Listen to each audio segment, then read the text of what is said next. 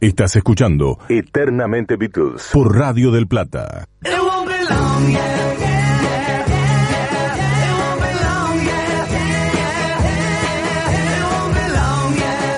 22 horas 9 minutos en toda la República Argentina. Estamos en vivo aquí en Radio del Plata hasta la medianoche y nos vamos a dar un, no un gusto, un súper gustazo porque tenemos en línea al él, así con mayúsculas, ingeniero de sonido, el hombre de la música, a ver si lo pronuncio bien el apellido, Mario Breuer. Mario, ¿cómo estás? Acá Martín.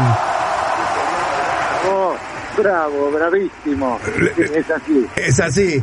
Porque todos te dicen Brewer, pero es, no es así, es Breuer. ya, ya que me diste el pie, ahora, ahora comete el comentario. Dale. Cuando yo era, cuando yo era pibe, este, yo un momento sentía que mi mamá era la licenciada Brewer, mi padre en, gran, ámbito era el ingeniero Brewer, mi hermano era otro licenciado, eran todos Brewer.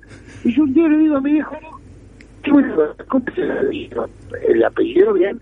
es Breuer. Bueno, yo voy, yo voy a, hacer, voy a reivindicar la pronunciación de nuestro apellido. Y sabes que desde que empecé a laburar, siempre dije mi nombre es Mario Breuer. Así que bueno, tipo cabezón si lo sabes. Claro, eh, eh, entonces te, te llamas, tenés el apellido distinto a toda tu familia. Sí, el apellido es el mismo, lo que pasa es que me puse cabezón con que se pronuncie como corresponde. Eh, pero hiciste perfecto, de esto de esto se trata, obviamente. Sí, señor. Cuando ah, me hablabas de, de, de, la, de tu familia, de cada uno que era el ingeniero Breuer, esto, el otro, ¿cuándo te tenés un recuerdo de decir, voy a dedicarme a la música o e, esto es lo mío? ¿Tenés un, el recuerdo ese? Eh, sí, no fue en realidad hubo un momento medio mágico cuando yo decidí meterme en la música, que era cuando cuando yo los domingos íbamos a comer a lo de mi abuela, no muy poco original, pero la, la, abuela, la bobe, y entonces la, la vieja tenía un piano en la casa. Y yo siempre he visto, tocaba y un día me di cuenta que el del acorde, de la melodía, hacía todo el tiempo como música medio tribal, ¿no?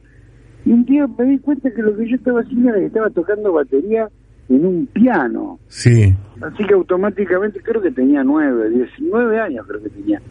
Y entonces me di cuenta, me dio así como dicen en el psicoanálisis, tuve un insight, una invisión, una revelación de la psiquis eh, sobrehumana y me di cuenta que lo que yo quería en la vida era tocar batería.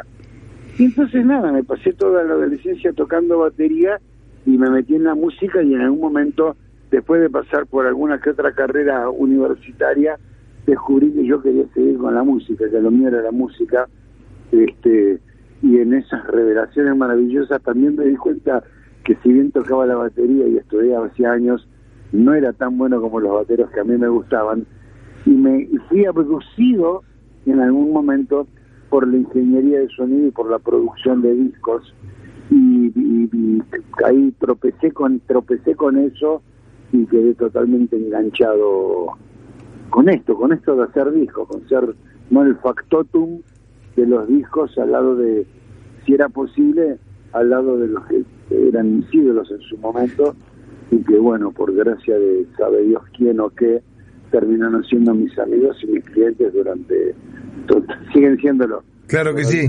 Y para aquellos, para aquellos que recién sintonizan, estamos hablando con Mario Breuer, vamos a decirlo bien, y eh, decía con que había trabajado con gente amiga y grosa.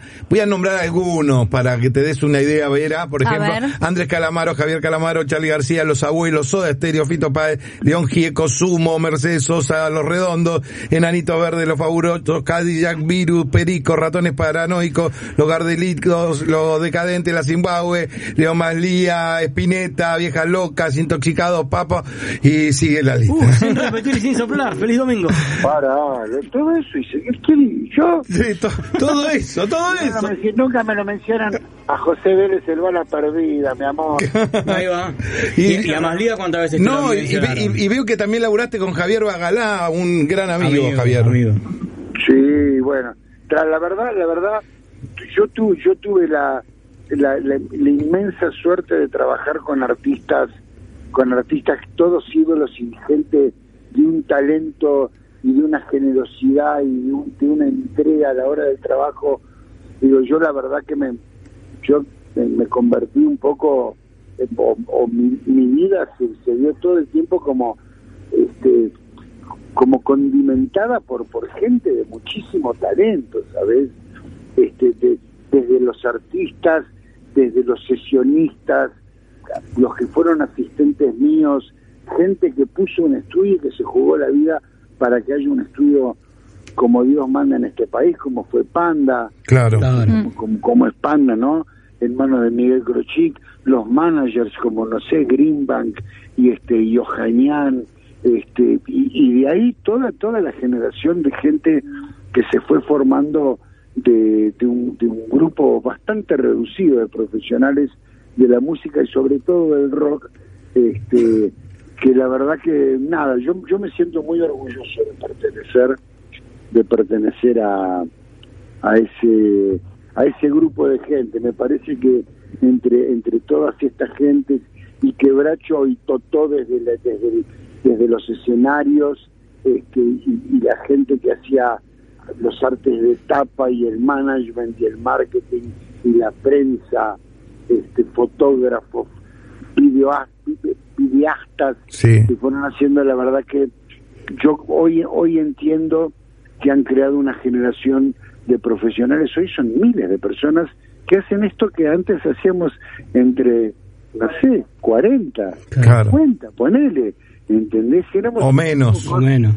O menos, qué sé yo, ¿viste? Y, y, esto y también pasaba en la radio. Yo trabajaba en un estudio, yo había montado un estudio que se llamaba Estudio de Jardín, donde muchos de los de los que después fueron artistas muy reconocidos a partir de los 80 y muchos hasta el día de hoy, este, en un estudio que al lado había otro estudio donde mandaban a todos los pibes jóvenes de Radio del Plata. De acá.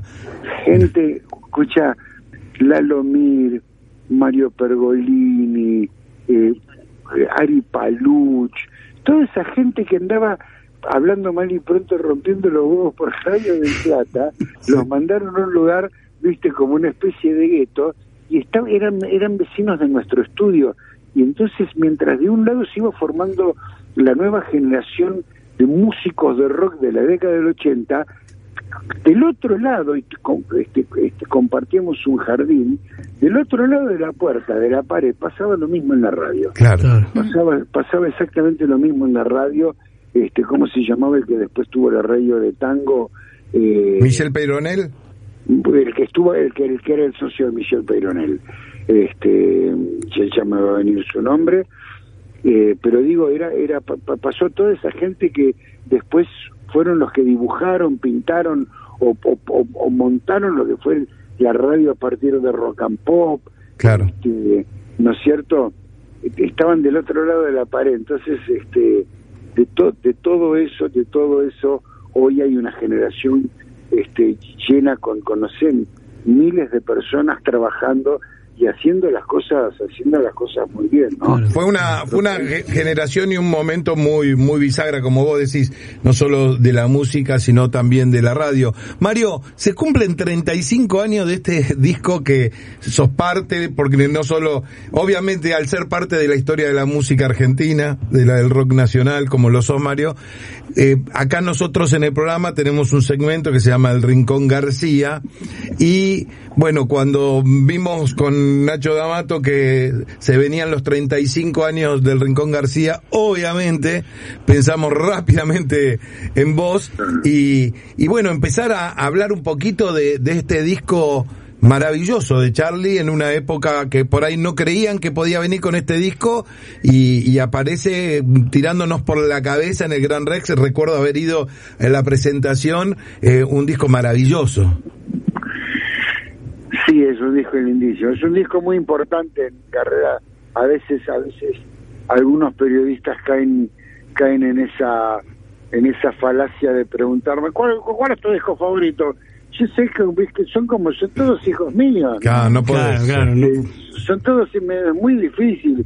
Pero cuando me empujan y me, me dicen, bueno, no, no, no, este, parte de la religión definitivamente está en el top 3 de mi carrera por lo que significó el, disco, por cómo lo hicimos, por el, corto tiempo que llevó, este, yo, no creo, yo no creo que sea, no sé si es el mejor disco de Charlie. Todos los discos de Charlie son el mejor disco, pero también fue un disco muy lleno de magia, ¿sabes? O sea, a mí me, yo no sé, no sé porque a mí me, me, pasan cosas, doctor.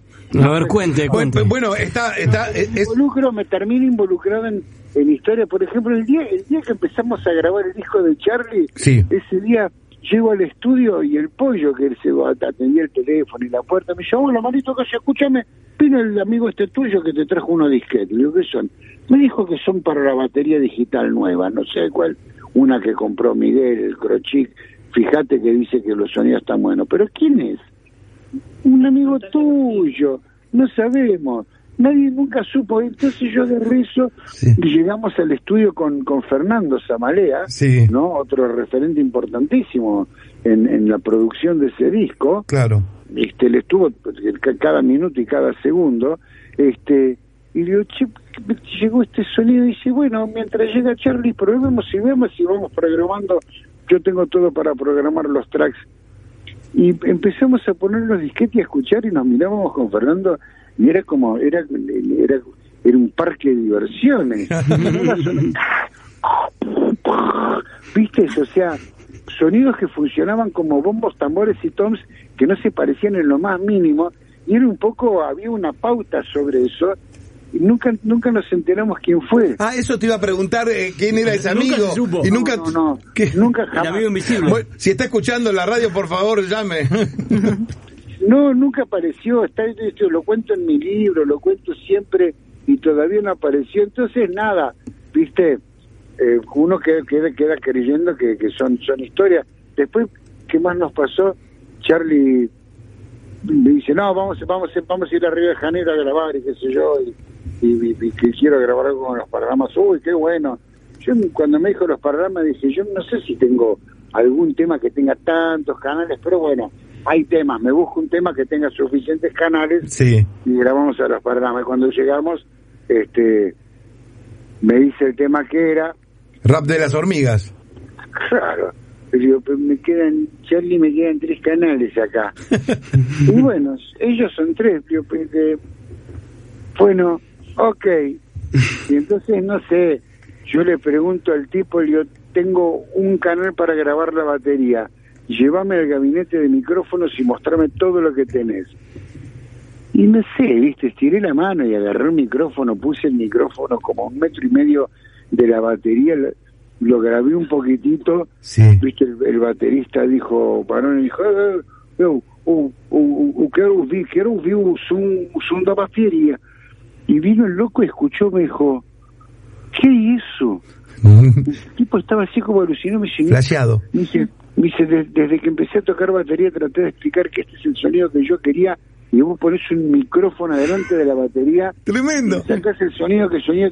Fue todo mal, no es que yo, me hice un cálculo psicotecnoelectrónico, la hiperfrecuencia de la bordona del tambor no, nada de eso, ¿viste? Tiré la mano y dije, bueno, dame este. Qué lindo. pasaron muchas cosas así. Nos pasó, fuimos el día que teníamos que grabar. Un día un día le preguntamos a Joe Blenny, ¿cuánto grabamos la batería? Y grabamos en la mañana. Y yo le digo a Fernando, Fernando, no tenemos la batería, la tenemos que ir a comprar. Y bueno, vamos a comprar, son las 5 de la tarde, no llegamos. Estamos en Nueva York, no llegamos, cierran a las 6, vamos ya y llegamos a las seis y dos minutos y yo me acuerdo cómo nadie filmó eso, la puta madre. no me la van a creer. Yo con, con 8 mil dólares en la mano sacudiéndole en la, en la puerta. No, te puedo creer. No. Music diciendo, ábreme la puerta. Oh, oh, y de oh. culo pasa el gerente sí. y no sé qué dice y dice, acá entro, acá entro. Onda, mi, mi, plata no vale, ¿no? ¿Qué pasa? Mi plata no vale, muchacho. Nada, pasaron, fueron, fueron un montón de cosas así, hubo mucha magia en ese disco. Y lo, a esa parte... ¿Sabes qué magia pasó? Te voy a decir cuál es una de las magias más. Lo, grabamos en Buenos Aires en 10 días, loco. Nos fuimos a grabar con Paralamas este, y, un, y, un, y, un, percusionista y una cantante. Metimos todo en una tarde. Teníamos tres días tomados de estudio fuimos, llegamos un día a las 12 del mediodía, grabamos con Paula Toller, este después vino un percusión. Claro, que Paula está en, buscando un símbolo de paz para contarle a la gente. Exactamente. Ella, ella después fue la cantante de Esquiva Belia, un grupo importantísimo en el, pop rock brasilero. Este, metimos unas percusiones en el rap y después llegaron los los paragramas, que, que banda increíble, yo encima era muy fan, sigo siendo, pero en esa época yo escuchaba sus discos y me prendía fuego Tremenda de banda. los paragramas cuando aparecieron y de pronto grabarle ese pedazo de, de batero con un solo micrófono, yo dije, se acabó mi carrera. Cada mierda, hago esto y me echan, me echan del conjunto al toque. Este... ¿Qué me podés contar de Rezo por Vos? Estamos hablando, para que el marciano que esté escuchando y no sepa, la canción de García Espineta, Espineta García, por antonomasia, ¿no? La canción de eh, Lennon McCartney, argentinos. No hay mucho más, yo digo, eh, Lennon y McCartney al lado de García Spinetta, sí. no sé, son dos pichis. Vamos, vamos, Mario, vamos. Con todo de respeto, ¿no? Vamos, esos títulos, me diste el título. está bien así. Me diste el título del flyer. manager que me está cagando a pedos. Oíme. Censuren acá, dice la manager. No, estamos totalmente de acuerdo. Tiene total, mirá, te lo decimos nosotros que hace, que hace 25 años que hacemos el programa, tenés razón, absolutamente.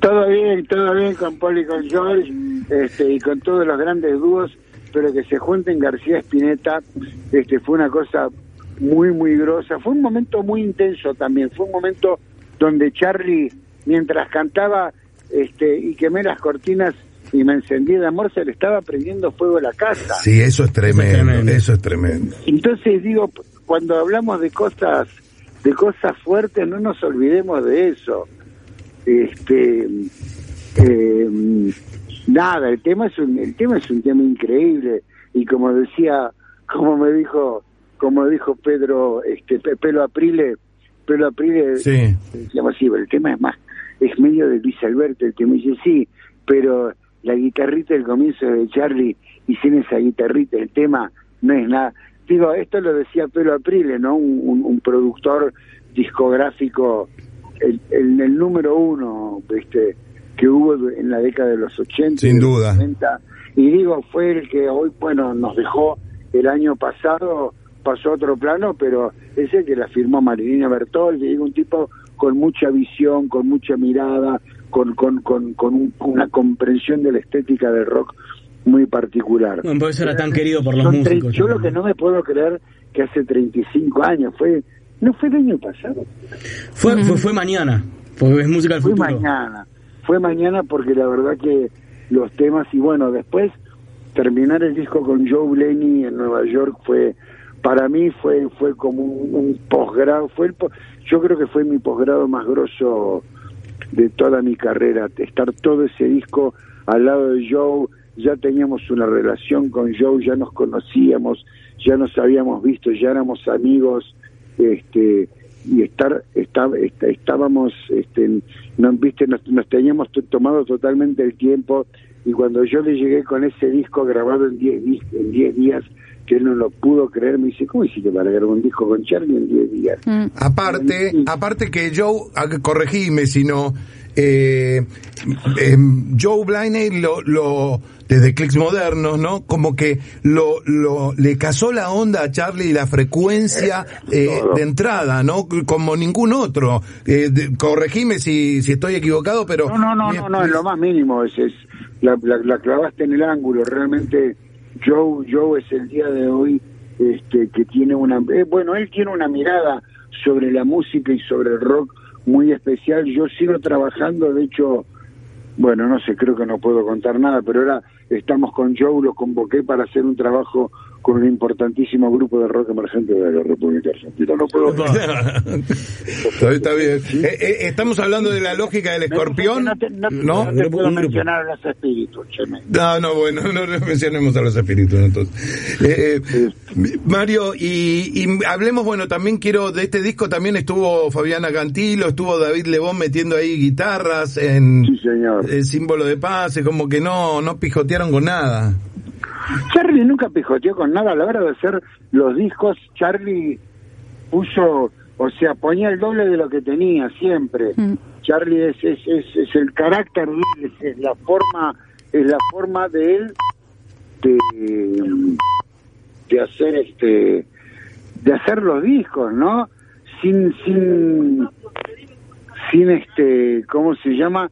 Sin red, sin límites, o sea, ir, ir hasta, hasta, hasta arriba, hasta el fondo, a lo máximo que se pueda. Si llego al 10, vamos por 20. Si llego al 20, vamos por 40. Y si llego al 40, vamos por 100. Eh, es la actitud García, ¿no? Constant concept, say no more. Es, es lo que significa Charlie, es lo que lo diferencia a Charlie de absolutamente cualquier otro artista no en el rock, no en la Argentina ni en Latinoamérica, sino en el mundo. Él es como medio único, él es como, él es como un Bowie, ¿sabes?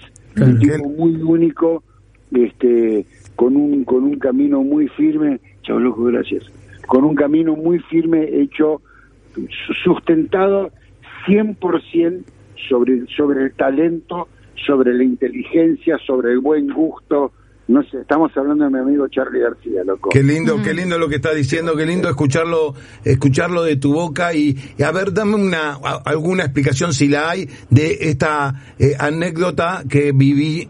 Fui a la casa de Charlie que tenía en Fitzroy, ahí en Fitzroy y Córdoba, ensayo de sui generis iban a tocar en Boca, sinfonía para adolescentes, 14 músicos ensayando, Nito, Charlie y toda toda la banda y en un momento corta eh, el ensayo, dicen paren, paren, paren, y corrige a la violinista, había sonado los 14 al mismo tiempo, ¿no? Y en un momento corrige, para el ensayo, corrige a la violinista, no, vos, vos tocaste, te estoy diciendo una boludez, tocaste en fa y eso va en mi.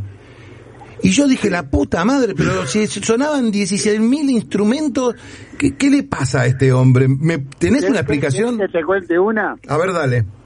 Sui Generis, el hijo se llama Sí.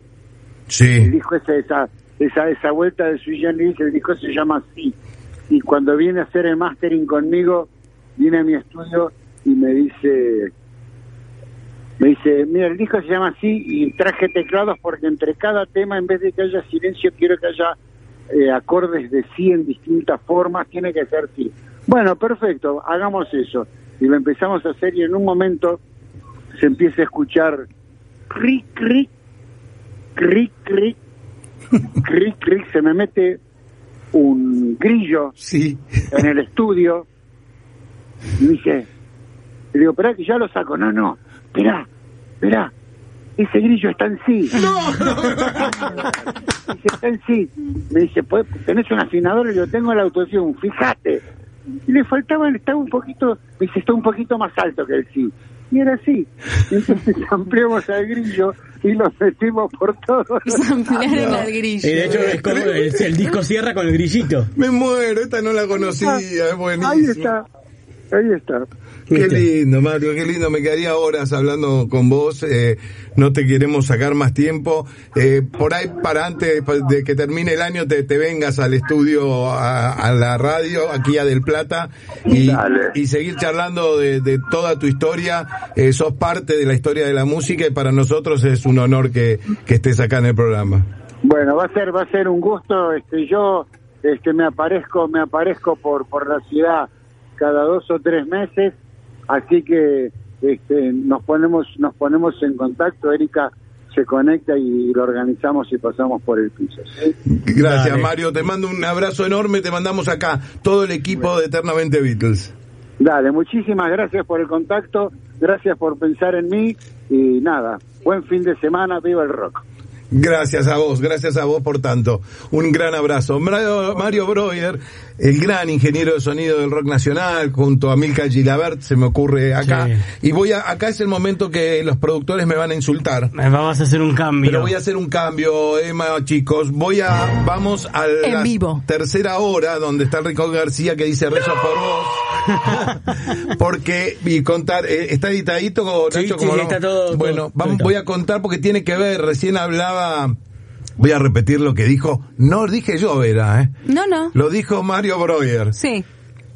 Lennon y McCartney al lado de García y Spinetta eran dos pichis. Esto va eh, flyer por todas las redes de Eternamente Beatles. Esto igual sabes que en Liverpool es más grave que la derrota contra el Madrid. o la gol con la mano de Maradona. Claro, no, no olvidaste. La cuestión es que en el año 2011 eh, hacíamos eternamente Beatles en Jab Radio, la radio que tenía Juan Alberto Badía en su casa. Mm. El operador y columnista, así como lo está escuchando, querido oyente, con una falta de respeto por parte nuestra absoluta, era Juan Alberto Badía. Y un día de invitado, nos dimos el lujazo de tener a quién? A García. Ah, bueno. Entonces hubo todo... ¿Vos, estabas como Jeff Lynn cuando lo elogió John Lennon. bueno, ¿no? sé si escuchaste el, inicio. Eh, abrimos la apertura y, y, Juan me dice, Aragón, ¿por qué estás temblando? sí, sí, sí, Claro, yo estaba sentadito frente a Badía y a mi izquierda lo tenía Charlie. Claro, así que eh, Julio Villa dice, ¿abrimos la ventana? Claro, no, maravilloso. Y mm, la cuestión es que, bueno, fue todo un programa con Charlie, así que imagínense lo que fue ese maravilloso programa, pero hay una partecita que sacamos el tema justamente cómo habían grabado Espineta y García. Dura un minuto y moneditas y después eh, eh, va directamente el, el, audio de Rezo con, por voz, que es justamente la canción que hablaba Mario Breuer de estos dos monstruos juntos. Así que escuchemos esto que pasaba en Eternamente Beatles en el año 2012, 2011, perdón, en Chap Radio. ¿Cómo se compone García y Espineta una canción? ¿Cómo hicieron? Está buena la pregunta. Eh, bien Yo soy el piano, toco unos acordes y él me dice, por ahí va. Me dice, a dos acordes voy. Y después, este, por ejemplo, eso, él se traía todos los días libros de las monjas, no sé qué, que se, se inmolaban. O sea, la, composición es una conversación con Spinetta. O sea, aunque nuestros estilos no sean muy parecidos, eh, Spinetta es, es una persona para conversar muy divertida. Y él me corregía lo que yo componía. ¿Vamos a escuchar de esto?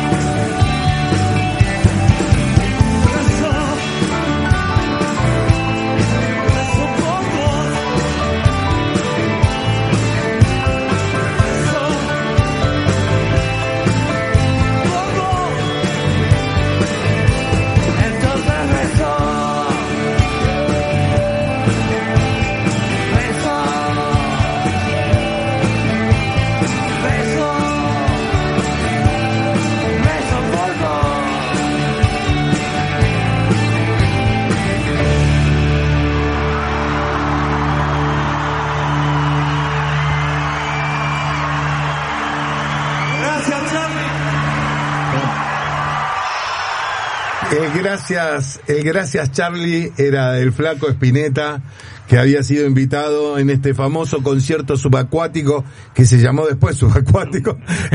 Así le puso Charlie en el escenario. Claro, exactamente. Este es el concierto subacuático que se llovió la vida. No, increíble lo que llovía, todos esperando que lo suspendan porque el viento y la lluvia entraba en el escenario, le ponían lonas arriba de los teclados del zorrito de Charlie. Pero ¿sabes por qué no se suspendió, no?